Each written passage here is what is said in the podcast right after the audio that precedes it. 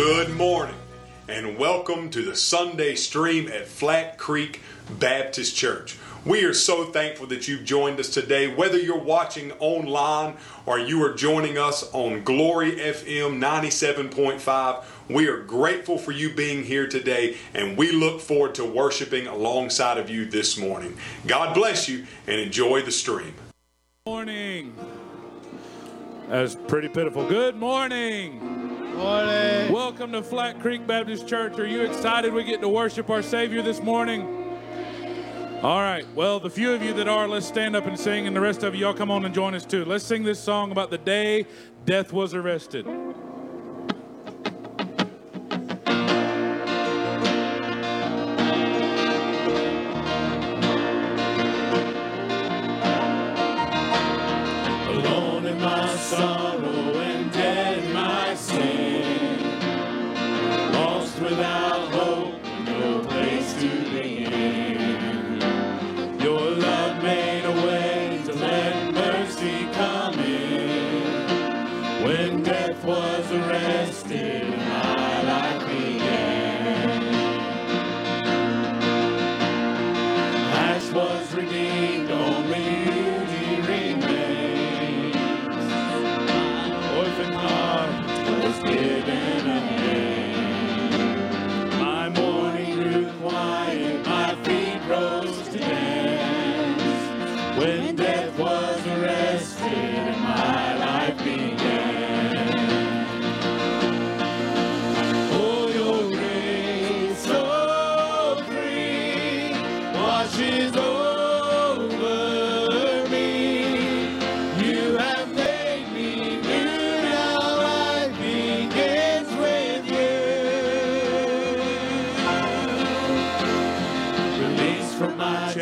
I'm a prisoner no more. My shame was a ransom he faithfully bore.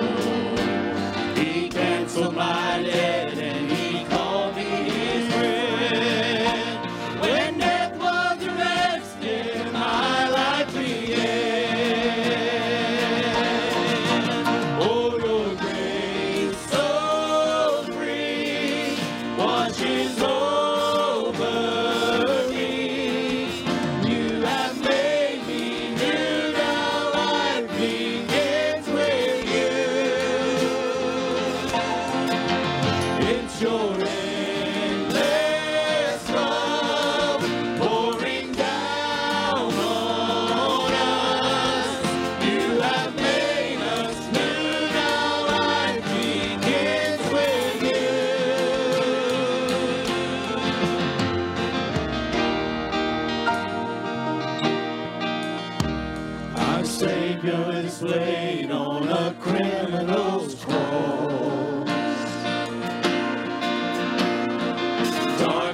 Rejoice to go heaven has lost.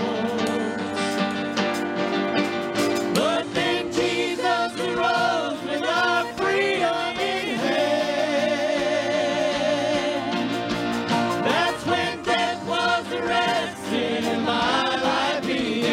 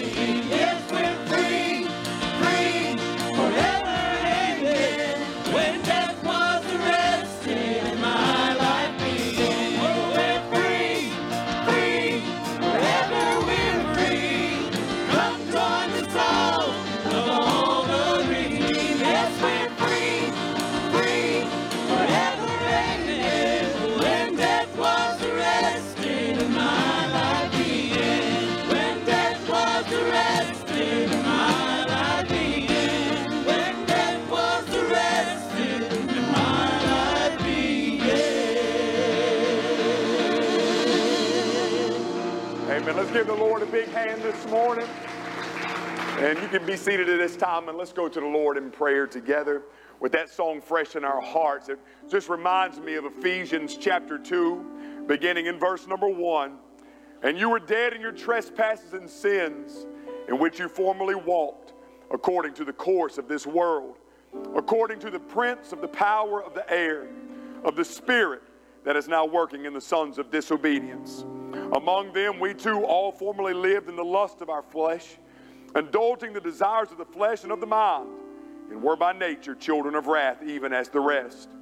And then verse 4 says this: But God, being rich in mercy, because of his great love with which he loved us, even when we were dead in our transgressions, made us alive together with Christ. By grace you have been saved, and raised us up with him, and seated us with him in the heavenly places in Christ Jesus, so that in the ages to come he might show the surpassing riches of his grace and kindness toward us in Christ Jesus. For by grace you have been saved through faith, and that not of yourself, it is the gift of God, not as a result of works, so that no one may boast. Father, we come boldly into the throne room this morning to just say one thing. Thank you for Jesus. Thank you for the cross of Calvary. Thank you for the blood that was shed. Thank you, Lord, for the fact that today there's an empty tomb in Jerusalem, and that our Savior lives. As I shared with a young lady yesterday, she was wanting to know, how can I know for sure that Jesus is the only way? And I said, well, you can go to the tomb of Buddha. You can go to the tomb of Joseph Smith. You can go to the tomb of all these different people. You can visit their bones, but there's an empty tomb in Jerusalem. And the reason we have a living hope this morning is because our Savior lives. And we greatly rejoice today in knowing this Jesus. Father, even now, under the sound of my voice, whether it's in person, online, or listening on the radio, there might be one person, maybe 10, maybe many, that have never given their heart to you. And we want to make sure that today we always keep before them the Lord Jesus Christ, and always want to give an invitation that somebody might be saved today. In all things, Father, we want to give you the glory. Say thank you for Flat Creek Baptist Church. And we say these things in Jesus' name. Amen and amen. Once again, let's give the Lord a big hand today. We are certainly so grateful for each person today who is here. Many of you might be here for the very first time, and if you are, we are just so honored to have you with us worshiping today. Inside the back of your pews, you're going to find a little envelope holder, and you're going to see a green card that says Connections Card. If you could fill that out for us, and on your way out the double doors, you're going to see a connections tent set up. If you could just turn that in, that's our way to come alongside of you during the week, connect with you. Also, we have a gift for you for coming and being a part today, just a commemoration of you being a part of the worship service at Flat Creek Baptist today, and we're so thankful you're here. Hey, listen, real quick, two announcements. Number one, some of you remember last week, Brian Johnson, who's one of the best Bible teachers you'll ever meet, leads trips to Israel every year. He's leading a trip to Israel this coming spring, and he's having an information meeting immediately following service today. So if you're interested in going to Israel next spring, just stay back for a few moments. You'll have a little bit more information. Also, this afternoon at 5 p.m., we are having our regularly scheduled business meeting. One important thing that we're going to be talking about in the business meeting tonight is the election of our new deacons. I'm going to announce these 5 names now. If you're in the building, we'd ask you to stand. A lot of these guys were in the 8:30 service, so I don't know if there'll be any in here or not. But your elected deacons that will be officially voted on tonight are Carrie Lawler, Mike Headman, Stan Smith, Michael Turk, who we will be ordaining, and then also Deacon Emeritus, Mr. James Jackson. If you'll stand so everybody can give you a big round of applause. Love Mr. James, and praise God for his service as a deacon for many, many years. So if you come out tonight, you can be a part of that vote. Listen, guys, we're going to have a time of fellowship. If you'll rise to your feet as we sing the wonderful song, All Creatures of Our God and King. Shake the hands of the...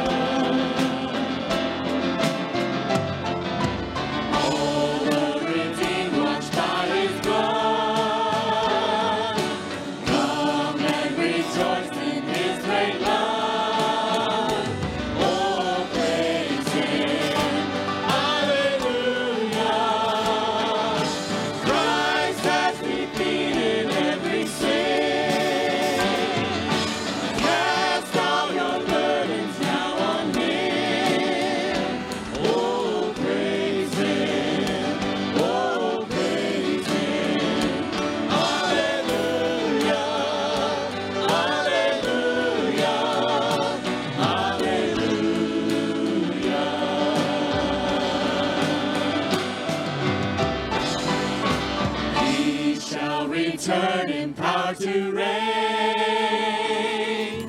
Heaven and earth will join to say, oh, praise Him, hallelujah.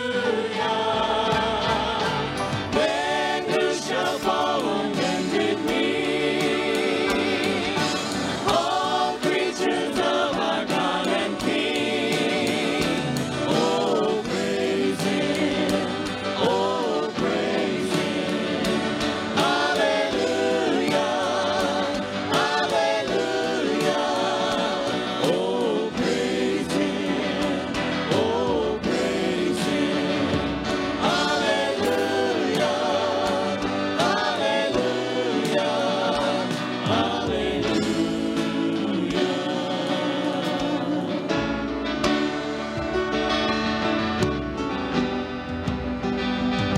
hallelujah. Let's sing this hymn together.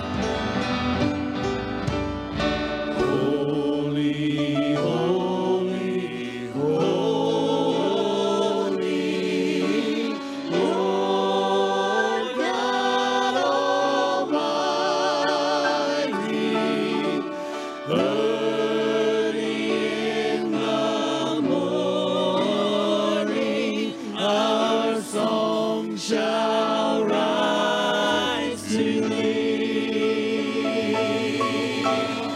Holy, holy, holy, merciful and mighty, God in three persons, blessed Trinity. Let's sing verse 2. Holy, holy, holy, all the saints adore Thee, casting down their golden crowns around the glassy sea. Cherubim and seraphim falling down before Thee. The word and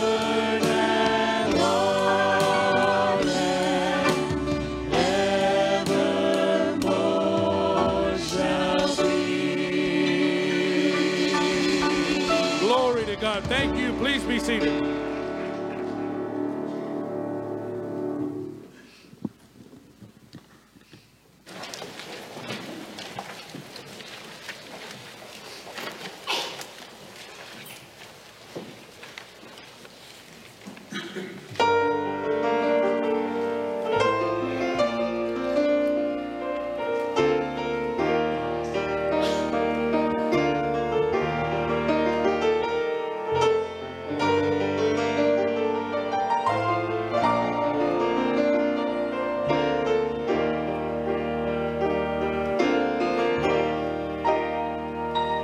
All of the beauty of the bright cross,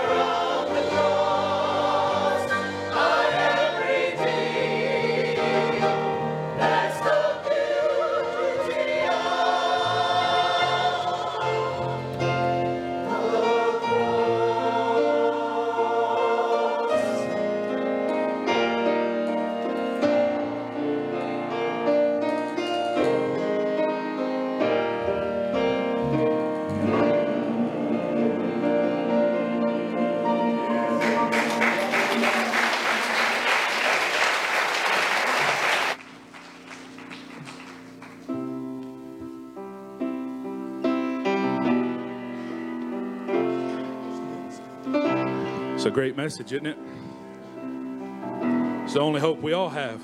I want to invite you to stand and let's sing it together now. One last time. I cast my mind to Calvary.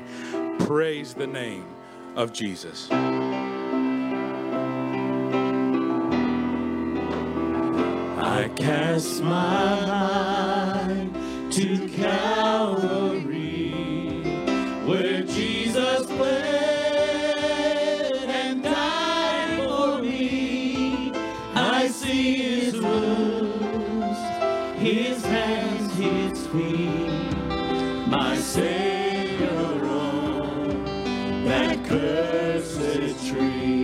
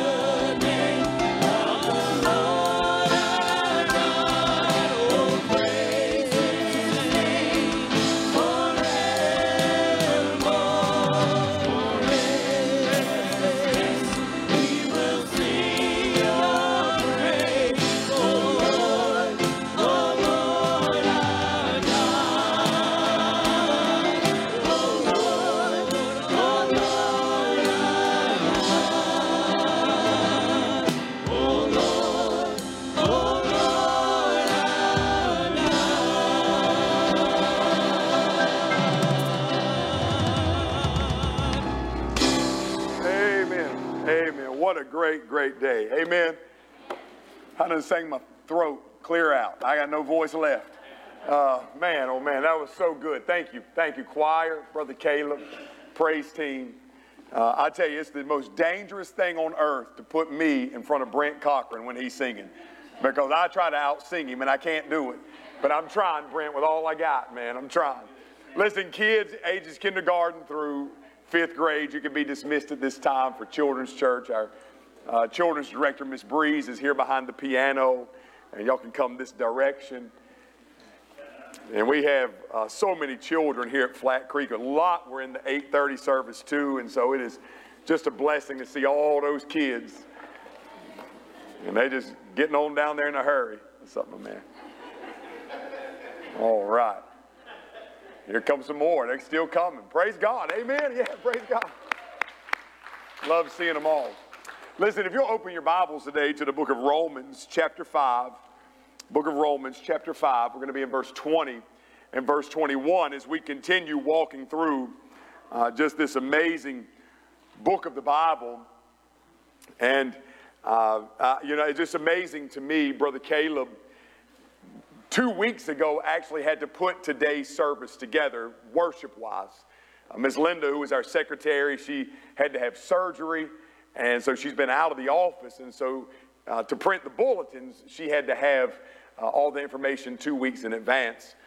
And so Caleb just put together a service that he felt Mike would fit where we are in the text of the book of Romans. And it's just so amazing to me just how perfectly everything just kind of comes together. Amen. God knew 2 weeks ago what songs needed to be sung today. As we come to verse 20 and 21 today of the book of Romans chapter 5, I want to bring a message to you entitled, A Final Word on Justification. A final word on justification. So if you're here for the very first time, here at Flat Creek, we just believe in the expositional preaching of God's Word. So we just go verse by verse, word by word through books of the Bible. So if you're here for the first time, I don't want you to feel like you're going to get lost. You'll get caught up, and it'll be a blessing to you. But we're going to come to this final word on justification today.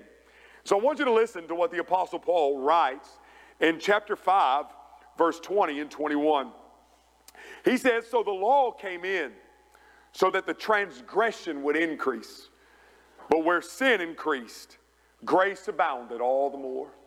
I love how some Bible commentators, they say, as sin increased in number, grace abounded infinitely. Don't you love that? So that as sin reigned in death, even so grace would reign through righteousness to eternal life through Jesus Christ our Lord. And may God add His blessing to the reading of His Word today. Back in the month of May, I preached a message on Romans chapter 3, verse 21 through verse 26. The message was entitled, Justification, the Heart of the Gospel. And I told you that day that justification answers the question of Job found in the book that bears his name. It's a question found in Job chapter 9 and verse number 2. The question is this: how can a man be made right with God? Friends, this is the age-old question of humanity. As I said a few weeks ago, and I now say again, because of sin, there is a God-sized hole in the heart of every human being. There is a sense of separation in all of us, and there's a longing of the soul to be made right with God, to be at peace with God. But the question becomes, is there actually a way to be reconciled to God? And if there is a way to be reconciled to God, how does that actually take place? You might remember from that message a few months ago that I told you throughout all of human history, only two answers have been given as to how an individual can be reconciled to God. Either salvation is a human achievement, meaning everything is dependent upon you, your works, your goodness, your righteousness. Or salvation is a divine accomplishment, meaning that God has made the way. Therefore, any effort on your part to pave another way is in vain. And friends, this is the difference between Christianity and every other major world religion. Christianity declares and affirms that salvation is a divine accomplishment, whereas every other major world religion says, save yourself. But how that divine accomplishment is actually achieved is one of the great beauties of the gospel. Of course, we ask ourselves the question, How did God achieve the possibility to be saved? And if we ask that question this morning, you would answer that question by saying, well, of course, God achieved the possibility for people to be saved through the cross of Calvary. In the sacrificial death of the Lord Jesus Christ, God has made the way. But you'll notice when I ask that question, I ask it very intentionally. How has God achieved the possibility for humanity to be saved? You'll notice I inserted the word possibility. You see, here's the thing. It is true that the possibility for all humanity to be saved is actually there. However, not all will be saved. In order for a person to be saved or reconciled to God, they must hear the message of Christ and by faith take hold of the gospel delivered to them. When a person experiences the prompting of the Holy Spirit and by faith responds to the gospel call, they are immediately justified in the courtroom of God. You see, friends, justification is the answer to Job's question.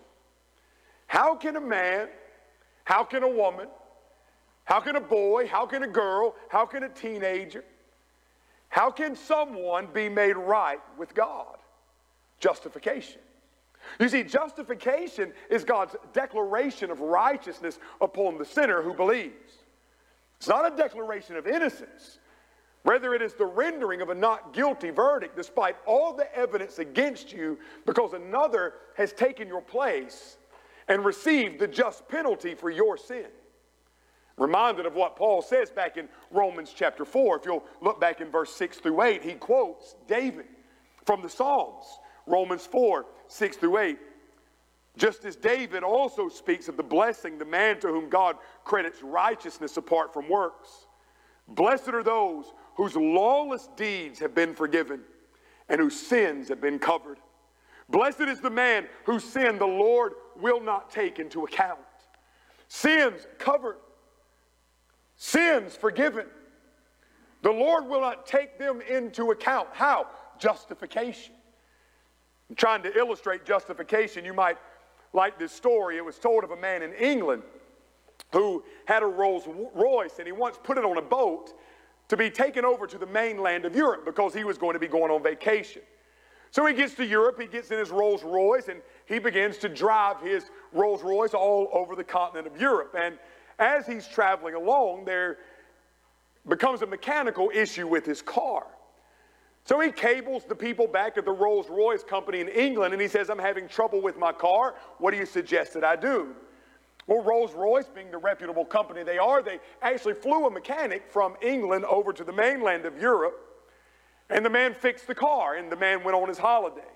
But as you can imagine, the man was left wondering, how much is this going to cost me? So when he got back to England, he wrote the Rolls-Royce people a letter, and he asked them, how much do I owe you? A few days went by, and he received the following letter in the mail. Dear sir, there is no record anywhere in our files that anything ever went wrong with a Rolls-Royce. Friends, that's justification. Despite the knowledge of a record of sin, God says, what sin? Justification is an element of the gospel which makes you stop and ponder the wondrous mystery of it all. More so, the wondrous mystery of God's love toward us. To think that the holy God of the universe would apply the righteousness of Christ to my account is almost too much for my finite mind to comprehend. But I'll tell you what it leads me to. It leads me to worship. It drives me to my knees as I consider the high price which was paid for my ransom. With all this in mind and learning about this glorious biblical doctrine of justification over the last few months, we sort of come to the end of a journey in the book of Romans today as we conclude our discussion on justification and launch into the doctrine of sanctification, which we'll begin to look at next week in chapter 6.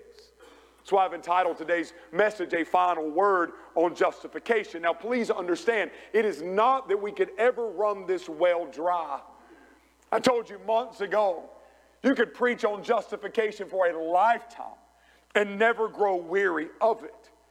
However, if we are going to grow in our Christian faith, we must move on from justification and into what justification produces in us. You can maybe say that at some point we have to move on to the next phase of our Christian experience, that which justification specifically creates in us, which is our sanctification. So today we come to this last and final word on justification. And in so doing, Paul gives us three final summarizing thoughts. Just three thoughts that he gives to sum up this entire teaching. Number one, justification is only possible when an individual comes to understand their guilt before a holy God. Let me say that one more time so you can write it down. It's up there on your screens. Justification is only possible when an individual comes to understand their guilt before a holy God. I want you to listen to what one writer said. He said, as for Christians, well, we really have just one thing going for us. We have publicly declared that we are desperately in need of another to give us his righteousness, to complete us, to live in us. We have publicly and flagrantly abandoned the project of self-justification that is at the heart of every person's compulsion to manage perceptions. This means telling the world, before the world does its own investigative journalism, that we're not as bad as they think. We're actually worse. But friends, this is not the overall belief of humanity, is it? We say it all the time. Well, this man is a good man. Or this woman is a good woman despite their condition apart from Christ. You might remember Paul's indictment back in chapter 3, if you turn back there with me for just a moment. Chapter 3, beginning in verse 10, where the Apostle Paul says, as it is written, there is none righteous, not even one. There is none who understands, there is none who seeks for God. All have turned aside, together they have become useless. There is none who does good, there is not even one. Their throat is an open grave, with their tongues they keep deceiving. The poison of asp is under their lips, whose mouth is full of cursing and bitterness. Their feet are swift to shed blood. Destruction and misery are in their paths, and the path of peace they have not known. There is no fear of God before their eyes. And then Paul goes on to give us this all-encompassing indictment against the human race in 3:23. All have sinned and fallen short of the glory of God. And then he goes on. We looked at this last week, chapter 5, verse 12. Therefore, just as through one man sin entered into the world, and death through sin, and so death spread to all men because all sinned. He just gets right down into the human heart. And friends, let me remind you that the human heart is wicked above all things. But how do we actually know that's true? How do we know that the human heart is actually wicked? I mean, who gets to set the bar? Who gets to determine what's sinful and what's not sinful? Well, if you hold an atheistic worldview, you would say that we as humans, we have that right to set our own moral code. Therefore, all morality is either relative to one's culture and experience, or it's subjective to one's own opinion about right and wrong, meaning that you set the bar of your own morality. And at the end of the day, who has the right to declare that any action by you is actually immoral? I mean, after all, if there is no God, then you are your own God, and therefore you get to determine your own moral code and your own ethical standards. However, if there is a God, and the Bible declares that there is a God, then guess what? You don't have that right. I would submit to you that atheism and what it necessarily leads to as it pertains to moral and immoral behavior stems directly from the original temptation that we see in the Garden of Eden. You might remember what Satan said in his temptation. He says, you won't die. For God knows the day you eat of that fruit, you will be like him. You see, friends, we always define sin as missing the mark or crossing over a line, and that is absolutely true. Those are the biblical definitions of sin, but I submit to you that all sin is born out of a heart that yearns to sit upon the throne of God, which leads to this question: who sits upon the throne of your heart? You see, what's interesting to me is that when you consider the temptation in the garden, even Satan recognized the truth of God. Did God really say? God knows the day you eat it, you will be like him. Satan testifies that there's a God. James says the demons believe and they shudder in fear. Dear friends, there is a God. In fact, Romans 1:19 says that which is known about God is evident with them, for God has made it evident to them. For since the creation of the world, his invisible attributes, his eternal power and divine nature have been clearly seen, being understood through what has been made, so they are without excuse. Understand today that God has revealed himself in many ways. He's revealed himself to humanity in creation. Friends, you can go outside today and you can look at the beauty of the trees. You can look at the beauty of a flower. You can look up at nighttime at the beauty of the stars, and you can see the order of it all, and you can know that there is a God. He's revealed himself not only through creation, but he's revealed himself through his word. He's revealed himself through the incarnation of his Son. He's revealed himself through the sending forth of the Holy Spirit. And Paul says here in Romans 5:20 that he has also revealed himself through the law. What does it say here in Romans 5:20? The law came in so that the transgression would increase. Now, the Greek word for came in means to come beside.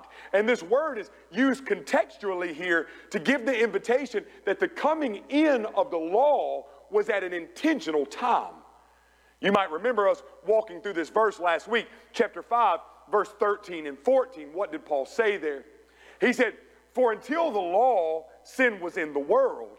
But sin is not imputed when there is no law," meaning if there is no law, you can't be held accountable. Yet, there must have been some sort of law.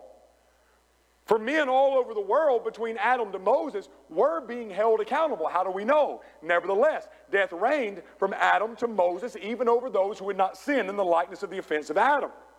What's Paul saying? Before the giving of the law, sin was present. How do we know? Death reigned. All people were held to account. Yet, without the law, we can never know how sinful we really were. And without knowing how sinful we really were, how could we ever come to the conclusion that we need a Savior? Thus, God gives us the law for one purpose, that the transgression would actually increase. Now, do not misunderstand the text.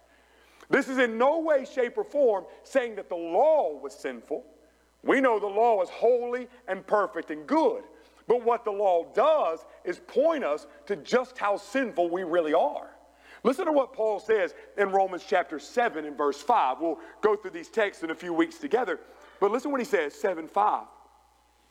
He says, "For while we were in the flesh, the sinful passions which were aroused by the law were at work in the members of our body to bear fruit unto death." He says that the law actually aroused our sinful passions. It reminds me of the story of the Flagship Hotel in Houston, Texas. It's built right next to the water. And on the bottom floor, these large glass windows that adorn the dining room. These windows in the dining room constantly are getting broken. They're getting shattered from people who were actually fishing off the balconies above the dining room. So they put these large weights on the fishing line and they throw them out into the water. However, oftentimes those fishing poles don't have enough line. And so like a pendulum, those weights swing down and they crush into the windows and shatter them. The management were getting so aggravated at this, they thought, what can we do in order to stop it? So they went through the hotel and they removed every sign in the hotel that said, "No fishing from the balconies." And the windows were safe at last. No more windows were getting broken. You know why?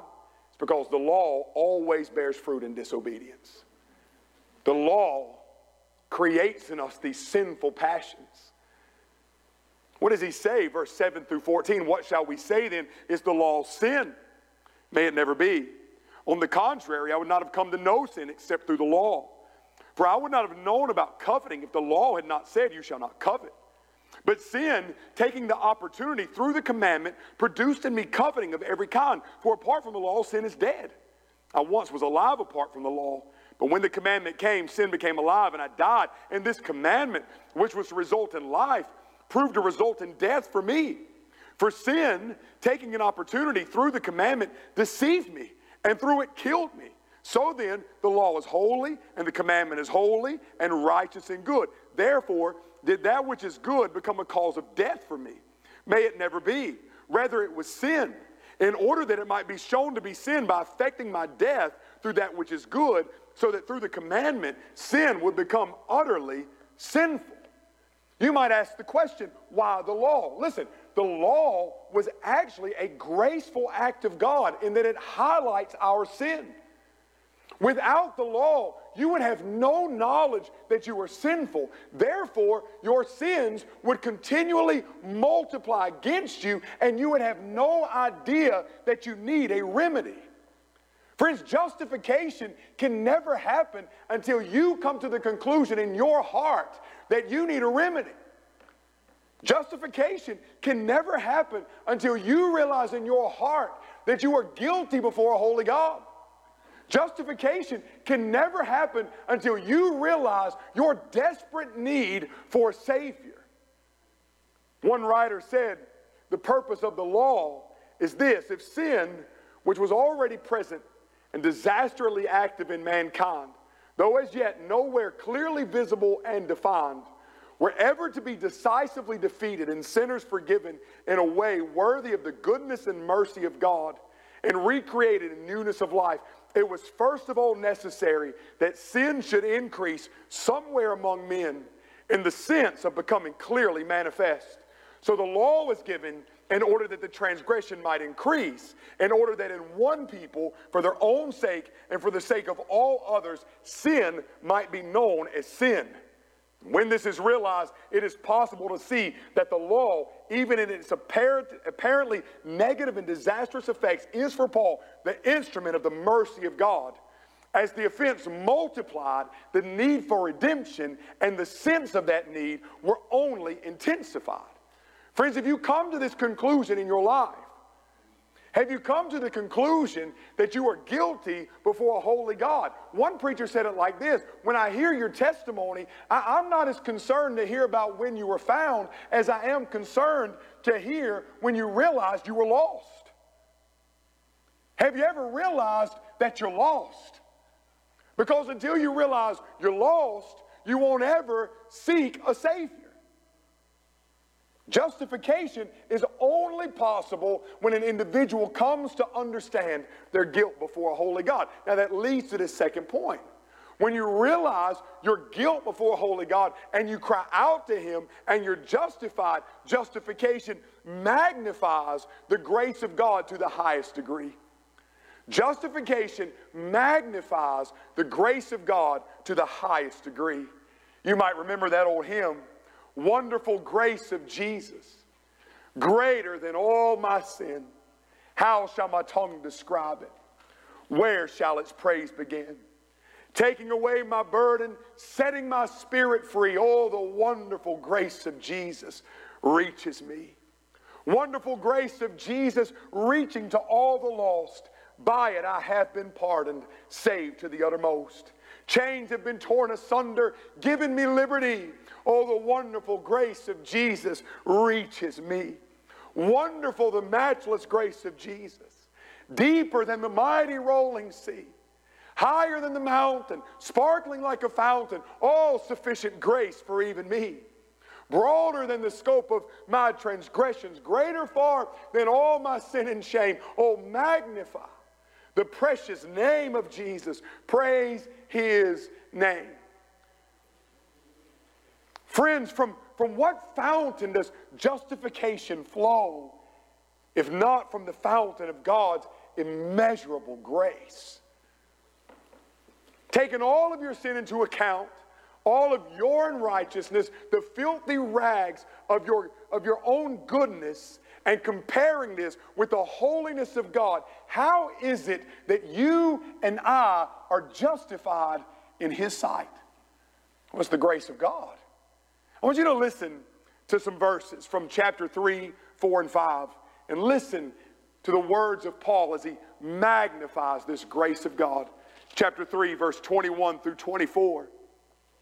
But now apart from the law, the righteousness of God has been manifested, being witnessed by the law and the prophets, even the righteousness of God through faith in Jesus Christ for all those who believe, for there is no distinction, for all have sinned and fallen short of the glory of God. Listen, being justified as a gift by His grace through the redemption which is in Christ Jesus. Chapter 4, verse 16, for this reason it is by faith, in order that it might be in accordance with grace. Chapter 5, verse 1 and 2, therefore, having been justified by faith, we have peace with God through our Lord Jesus Christ, through whom we have also obtained our introduction by faith into this grace in which we stand. You go on and you look here in chapter 5 and look at beginning in verse number 15. But the free gift is not like the transgression. For if by the transgression of the one the many died, much more did the grace of God and the gift by the grace of the one man, Jesus Christ, abound to many. The gift is not like that which came through the one who sinned. For on the one hand, the judgment arose from one transgression, resulting in condemnation. But on the other hand, the free gift arose from many transgressions, resulting in justification.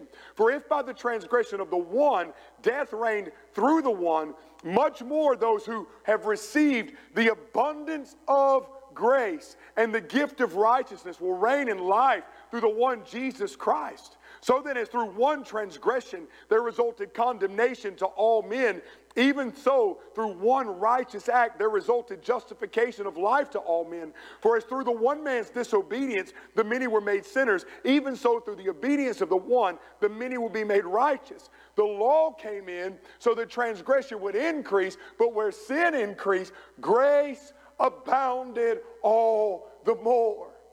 Friends, against the darkest of backdrops, the shroud of darkness through the evil transgression which has descended upon this fallen world shines the brightest of all lights.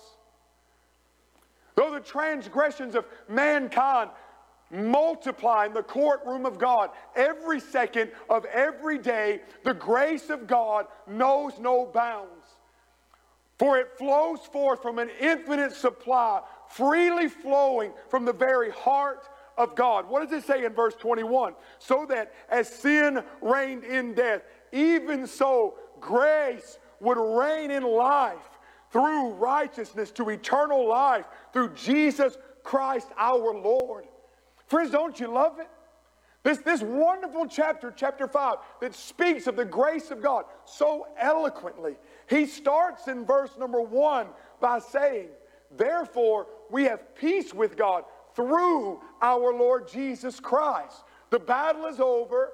The victory has been won. The war has ceased.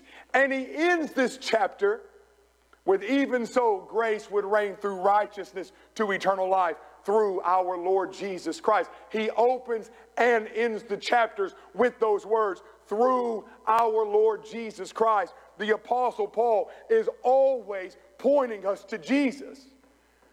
Keep the main thing the main thing. Nowhere is God's grace on display in greater measure than in God the Father giving forth His Son Jesus. John 3:16, for God so loved the world that He gave, freely gave His only begotten Son, that whosoever believes in Him shall not perish, but have everlasting life. And friends, this grace of the Father, which knows no bounds, was seen in the life of His Son. John said in John 1, no one has ever seen God. The only begotten God who is in the bosom of the Father, He has explained Him, or He has revealed Him. This Jesus is the one of whom John would say in John chapter 1 that Jesus was full of grace and truth. Even going so far as to say, from His fullness, we have all received grace upon grace. And that just goes on. Grace upon grace upon grace. Grace was exemplified in the giving of the Son, and that same grace was seen throughout the life of Christ. But friends, nowhere in the history of humanity has the grace of God ever been more exemplified than on Calvary's cross, where the Lord Jesus Christ in love gave up his life, suffering the wrath of God for you and for me. Have you ever considered that it's me? I deserved the shame. I deserved the suffering. I deserved the nails. I deserved the crown of thorns being pressed in my brow. I deserved the sword. But more than anything, it was me. I deserved the separation from God. I deserved the wrath of God being poured out on me. But one man, the Lord Jesus Christ, he bore the shame. He stood in my place and he suffered on my behalf. The nails which were meant for me, he graciously allowed to be driven into his hands and his feet. The crown of thorns, which represents the sinfulness of man, pressed into his brow, that precious brow, he became sin for me. The sword in his side, I deserved it, me. The separation, the chasm, the void that made him cry out, my God, why have you forsaken me? I deserved it all. All the wrath of God being poured out on him was mine. It was due to me, but he stands in my place. He's my substitute. He's my advocate. He's my representative in the courtroom of God. Why? What have I done? Nothing. For friends, if I could pay him any amount for this marvelous salvation, guess what? Grace ceases to be grace. And that's the wonder.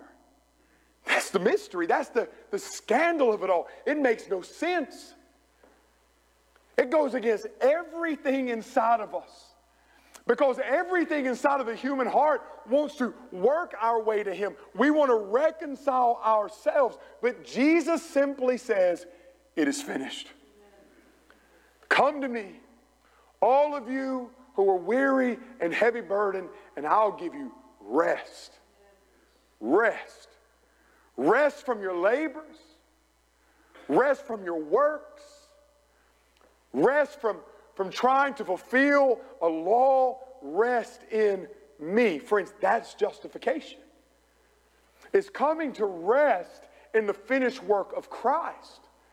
And that magnifies grace. Why? Because grace is a free gift, for it is by grace that you have been saved through faith. And this is not of yourselves, it's the free gift of God, lest any man should boast. Grace is indeed greater than all of our sin. It superabounds to any and all who come to the cross of Calvary, come to the blood, take a hold of it by faith, take a hold of Christ, and yearn to be reconciled to God. What kind of God is this?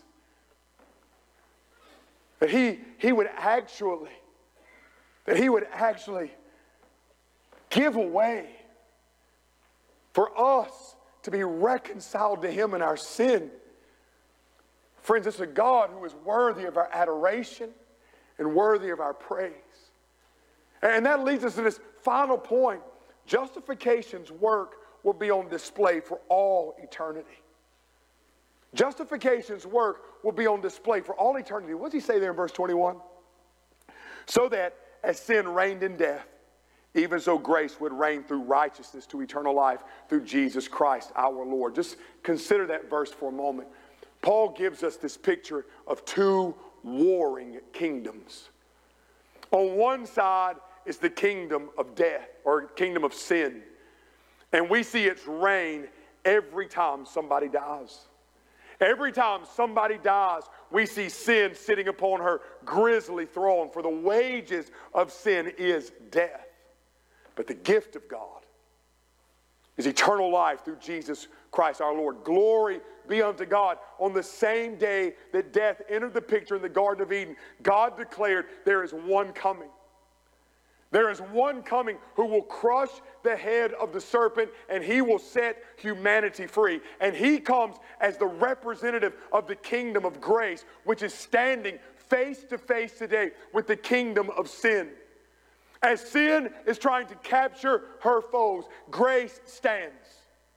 Grace abounds. Grace is rescuing the perishing, plucking them out of hell. What is Paul saying? In 1 Corinthians 15, he says, "For since by man came death, by man also came the resurrection of the dead. For as in Adam all die, so also in Christ all will be made alive, but each in his own order. Christ the first fruits, and after that, those who are Christ at his coming, then comes the end. When he hands over the kingdom to God the Father, when he has abolished all rule and all authority and all power, for he must reign until he has put all his enemies under his feet. And the last enemy that will be abolished is death." Sin's reign in death has been swallowed up in victory, Paul says in 1 Corinthians 15. "O death, where is your victory? O death, where is your sting?" Now the sting of death is sin. And the power of sin is the law. But thanks be unto God who gives us the victory through our Lord Jesus Christ. If you are here today and you are a believer, death has no dominion over you. Why? Because Jesus victoriously rose from the grave. And today, subsequently, death has no dominion over the believer. We have put our faith in the Lord Jesus Christ. As Paul says in Romans 5:2, we exult in the hope of the glory of God. What does that mean? Heaven awaits. And what reigns in heaven? Grace. Grace is on display in heaven. Friends, one of my favorite stories of grace in the Bible is found in 2 Samuel. It's the story of a man named Mephibosheth. Some of y'all might be familiar with this story, but Mephibosheth is the grandson of King Saul. He's the son of Jonathan. Mephibosheth truly was the heir to the throne of Israel. However, because of his grandfather's sins, God had stripped the kingdom away from Saul and had given the kingdom to David. Still, Mephibosheth was the grandson of the king, and for some, the crown was rightfully his. However, on one fateful day, the day in which his grandfather Saul and his dad Jonathan would die, at the time, Mephibosheth was just a little boy. And his caregiver put Mephibosheth up on her shoulders. And as she ran away from the battle line trying to protect the lineage of the king, the Bible says that Mephibosheth fell off of her shoulders and became crippled in both feet. He was taken down to a place called Lodabar. The name meaning of Lodabar is desolate place. And there Mephibosheth lived. Really, he was living in hiding, hoping that David, the new king, would never find him, because if he ever found him, it would be customary for David to kill him, so that there would be no revolt to David's kingdom, so nobody would come along and say, the kingdom belongs to Mephibosheth. So all of his life, Mephibosheth lives down there in that desolate place called Lodabar, minding his own business, hoping David never finds out about him. But unbeknownst to Mephibosheth, one day up in Jerusalem, David is seated on his throne, and he calls in his servant Ziba. And he asks Ziba, he says, "Is there anyone left from Saul's family that I can show kindness to for Jonathan's sake?" And Ziba said, "Well, there's still Mephibosheth, Jonathan's son. He's living down in Lodabar. He's crippled in his feet." And David said, "Go get him." Now, can you imagine being Mephibosheth? Your whole life, you've lived down in this desolate place. Your whole life, you've been living in hiding, hoping that David never finds you. And one day, you're sitting in your house, and all of a sudden, you hear the rumble of chariots' wheels and the thundering of horses' feet. And you look out the window, and what do you see? You see representative of David's kingdom coming to your house. And fear fills your heart, because you know King David knows you're alive. They walk into your house, and they say, "Mephibosheth, the king has summoned you." And they take Mephibosheth, they put him on the chariot, they ride him back to Jerusalem, they carry him into the king's courtroom, and they lay him down before King David. And Mephibosheth, filled with fear, filled with terror, he cries out to David and says, what would you have to do with a dead dog like me? Mephibosheth, truly fearing for his life. And just then, David says, Mephibosheth, you're not going to die today. As a matter of fact, because of Jonathan, your dad, everything that belonged to your grandfather is now yours. And guess what, Mephibosheth? Not only that, but I'm adopting you into my family. And for the rest of your life, you're going to sit at my table and you're going to eat with my sons. And the Bible in 2 Samuel 9:11 closes that chapter like this. So Mephibosheth ate at David's table as one of the king's sons.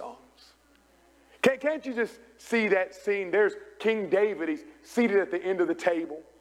And to his right is Absalom. To his left is Solomon.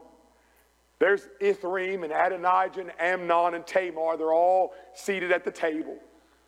And they're all there because they have the blood of David running through their veins. And they're all waiting for the meal to start, waiting to have good drink and good food and all that stuff. The door opens to that dining room, and here comes old crippled Mephibosheth. He doesn't deserve to be there. He's King Saul's grandson. He has no right to be there, but because of David and because of grace and because of Jonathan, he sits at the king's table the rest of his life. Friends, it's a picture of grace. As God the Father in heaven says to the Holy Spirit, is there anybody left that I can show kindness to because of my son Jesus? And the Holy Spirit says, well, there's still James. There's still Mike. There's still Todd. There's still Jana. There's still Megan. There's still Brian. There's still Rusty. There's still Tucker. There's still Zach. He's down in Lodabar. Down in that desolate place, he's crippling both feet. He's a sinner. God says, go get him. And don't you remember that day when the Holy Spirit, if you're a believer, began to call you, how immediately when you realized your guilt before a holy God, terror gripped your soul? Because you knew you were lost, you knew you were undone, and you knew you were being summoned to stand before the God of eternity. And how could you ever stand in his courtroom and be justified in your own merits? You can't. And so you fall on your face before the God of heaven and you say, what do you have to do with a dead dog like me? Knowing the just penalty is condemnation. Knowing the just penalty is death. And just then, the voice of the Father comes back and says, you're not going to die today. As a matter of fact, because of Jesus, everything that belongs to him is now yours. You're a co-heir with Christ. Because I've adopted you into my family, and for all eternity, you're going to eat at my table. And can't you see that scene in heaven at the marriage supper of the Lamb as Jesus sits down upon his throne, and to his right are Abraham, Isaac, and Jacob, and Moses, and Joshua, and Ruth, and Esther, and Ezra, and Malachi, and Elijah, and Elisha, and Micah, and Habakkuk, and Haggai, and to his left is Peter, James, John, Andrew, Nathaniel, Paul, Aristarchus, Timothy, Silas, Barnabas. They're all gathered there in the throne room, all awaiting the marriage supper of the Lamb. And then you look over to your left, and here you come, crippled in both feet. You don't have any right to be there. What did you do to earn a seat at this table? You did nothing. But you know what's amazing? Nobody looks at you as if you shouldn't be there. You know why? Because every one of those men sitting around that table and every one of those women sitting around that table, they realize the same thing. We're crippled on our feet too. If it weren't for Christ, we wouldn't be seated at this table. And that's why the Bible says in chapter 5 of Revelation, verse 11, then I looked and I heard the voice of many angels around the throne of the living creatures and the elders.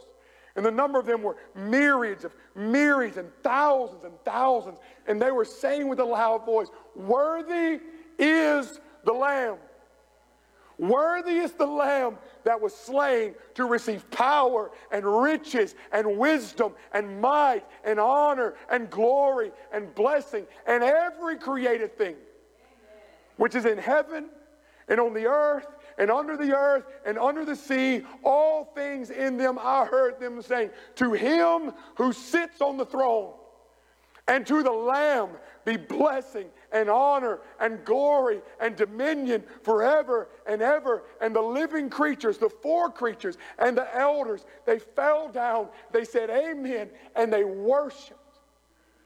For all eternity, justification's work will be on full display as those of us who have been redeemed by the blood, seated at the table only there by grace. And he's worshiped and praised forevermore. The question becomes for everyone in this room, will you be seated at that table? Will you be there? You'll only be there if you realize your guilt before a holy God. When you realize your guilt before a holy God, grace is magnified in your life. And you have the hope that one day you'll be seated at the table with him for all eternity. And that's only through the cross of the Lord Jesus Christ and the empty tomb that makes it possible. Oh, have you ever been reconciled to God? Have you ever been saved? Have you ever been justified? We want to give you that opportunity. Heads bowed and eyes closed. Brother Caleb and the praise team are going to come back to sing one more song. And we'll close our service.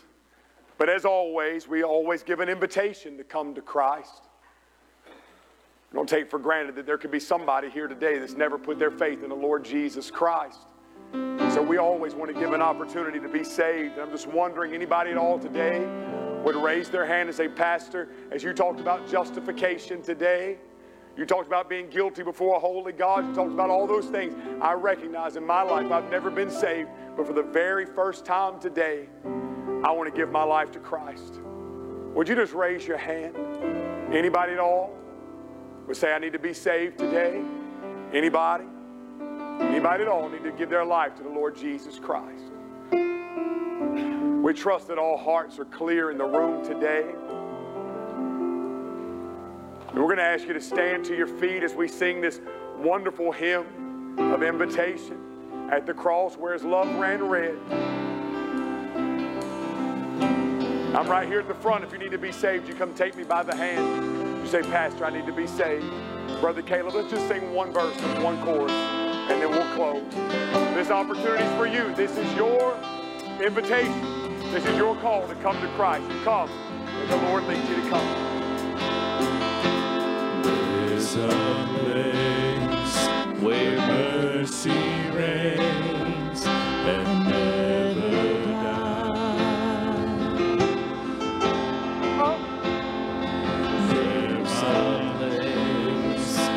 streams of grace flow deep and wide, where all the love I've ever found comes like a flood, comes rolling down. Anybody at all, this is your invitation. At the cross, at the cross, I surrender my life. I'm in awe of you. I'm in awe of you. Where your love ran red and my sin washed white, I owe all to you. I owe all to you, Jesus. Yes, amen. What a great day it's been today.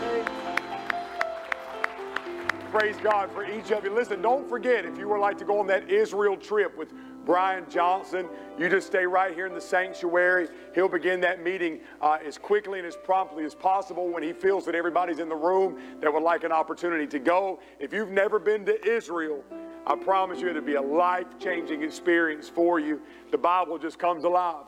And no better person to go on that trip with than Brian Johnson. I promise you that. So just stay after if you'd like more information on that. Secondly, if you're a visitor, please swing by that Connections tent. Let us know of your being here today. People always want to know how to give to Flat Creek. You can give online, FlatCreekChurch.net, or give on your way out the doors. The ushers will be there to greet you. Friends, what a great day it's been today. Don't forget, budget meeting tonight at 5 p.m. if you'd like to come out to that. But other than that, let's close with a word of prayer. Thank you so much for being here today. If I hadn't told you lately, I want you to know how much I love you. Each and every one of you means so much to me, Flat Creek, and I love you with all my heart. So let's go to the Lord in prayer. Father, thank you so much for the day. Thank you, Lord, for the joy of being in your presence, the joy of singing worship and preaching the word. And thank you for each and every individual that's here today. And I pray, Father, as we go from this place, that we might take the message of justification with us. We might share the gospel with those in need. God, we might go out and find people that have never come to the conclusion that they need a Savior, and that we'd be bold in our proclamation, bold in our invitation to come to Christ. In any and all things, Lord, we just want to magnify, glorify your name. Everything we do here is all about you. It's not about us. As we say all the time, if somebody walks out of the door today and says, what a great worship leader, what a great children's director, what a great piano player, what a great choir, what a great preacher, we have failed. We want them all to leave with one thing in their hearts: what a great God. Because all we seek to do, Lord, is just magnify your name. It's not about us, a little less about me, a lot more about you. We love you, Lord Jesus, and say these things in your precious holy name. Amen and amen. You are dismissed. God bless you.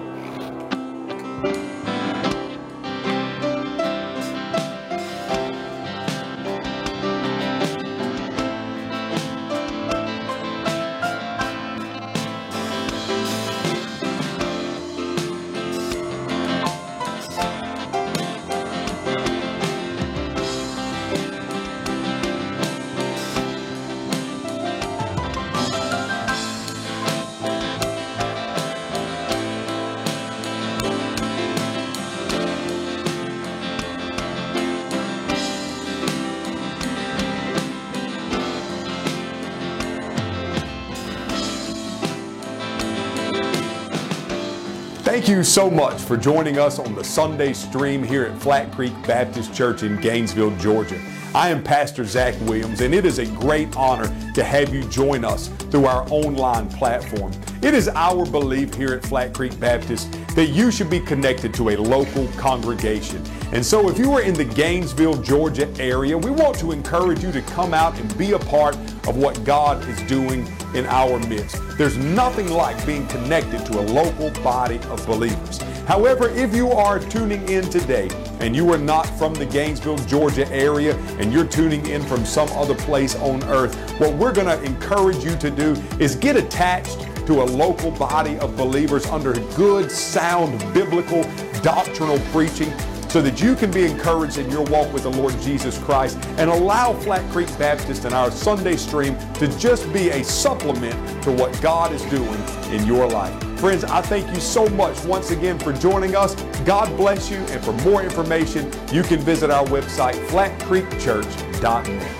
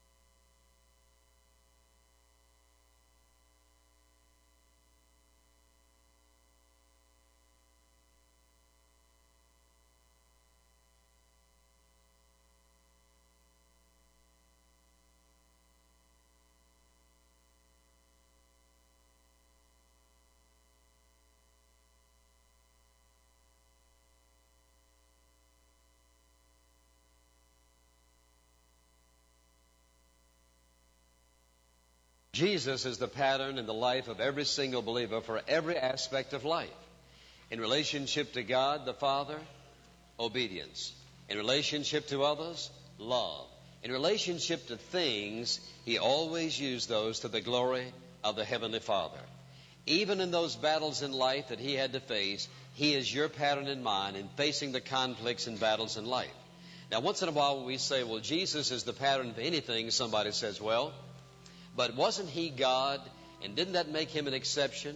No, because not only was he God, but he was also the God-man. That is, Jesus Christ was God clothed in human, sinless flesh, which meant that he felt the same things we feel. He hurt just like we hurt, and he felt the same kind of pain that we feel. And so when we think about him being a pattern, the area in life that I want us to deal with in this message is the battles that Jesus fought, and how he fought them, and how he won them. And the title of this message is Where the Battle is Won.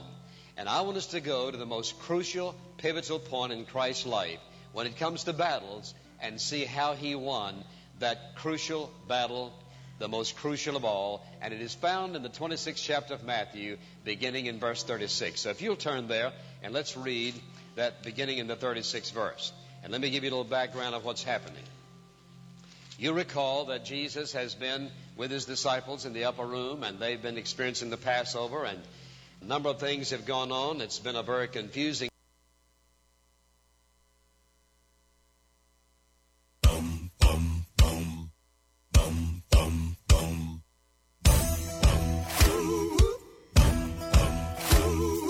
I can see the clouds rolling. I can feel the winds, they try to shake me. I will not be moved. My feet are on the rock. I can feel the waters rise. I can hear the howling lies that haunt me. Fear won't hold me now. My feet are on the rock. When I feel my hope about to break, I will cling to your unchanging grace. Let the waters come and the earth give way. I'll be dancing in the rain. My feet are on the rock. I can see the morning light. I can feel the joy on the horizon.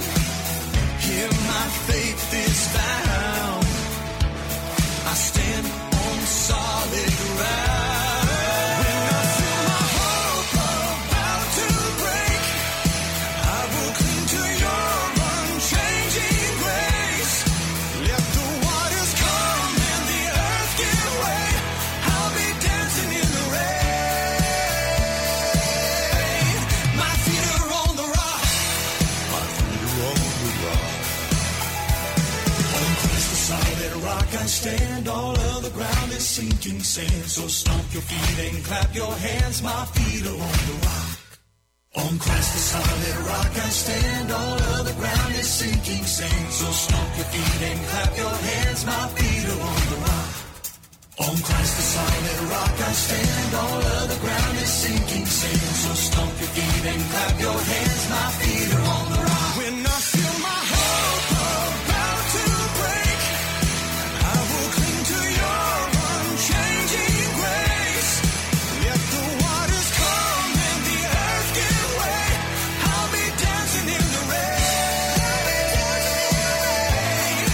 When I feel my hope about to break, I will cling to your unchanging grace.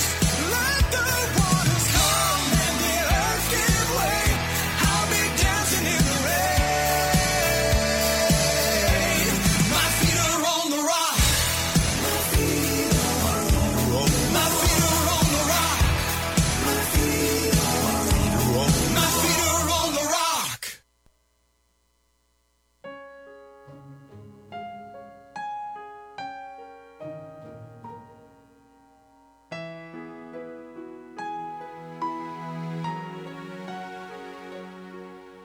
was tucking her in bed, and it caught me by surprise when my little girl asked me, "What does God look like?" I smiled and laughed a little, leaned over for a kiss, said, "Baby, I don't know, but I can tell you this. I've been to the ocean and I've stood on a mountain. I've seen a sunset burn away a sky of blue. I've stared up at the starlight, got lost in the midnight. I've never seen the face of God, but I've seen what He can do."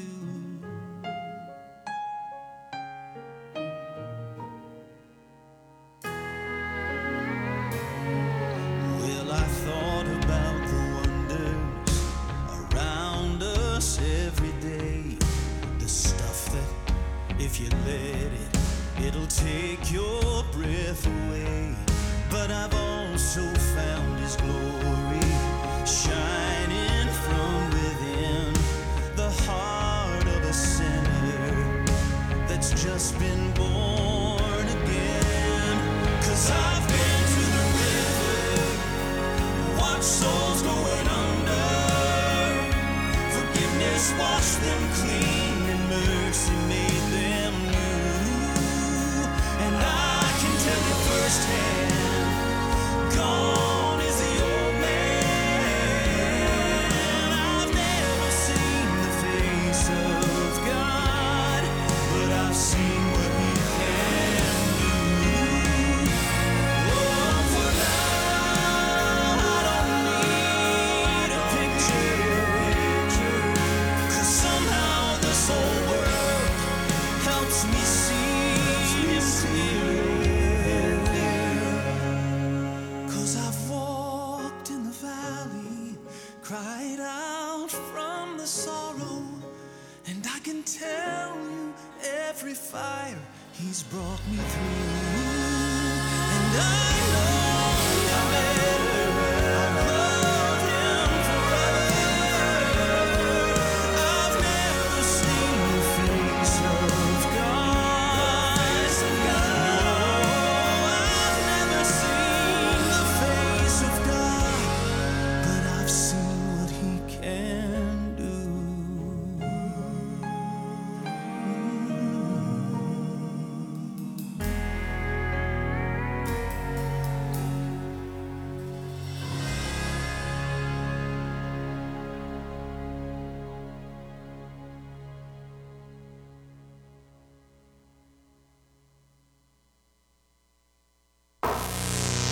'97.5 Glory FM, North Georgia's Southern Gospel music station.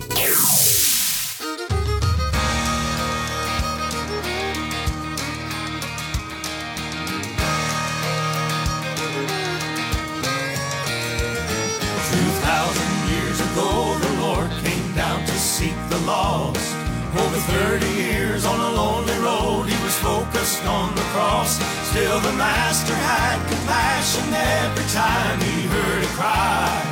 Something deep inside Him would not let Him walk on by. Oh, 97.5 Glory FM, your family radio station in North Georgia. Hey, everybody.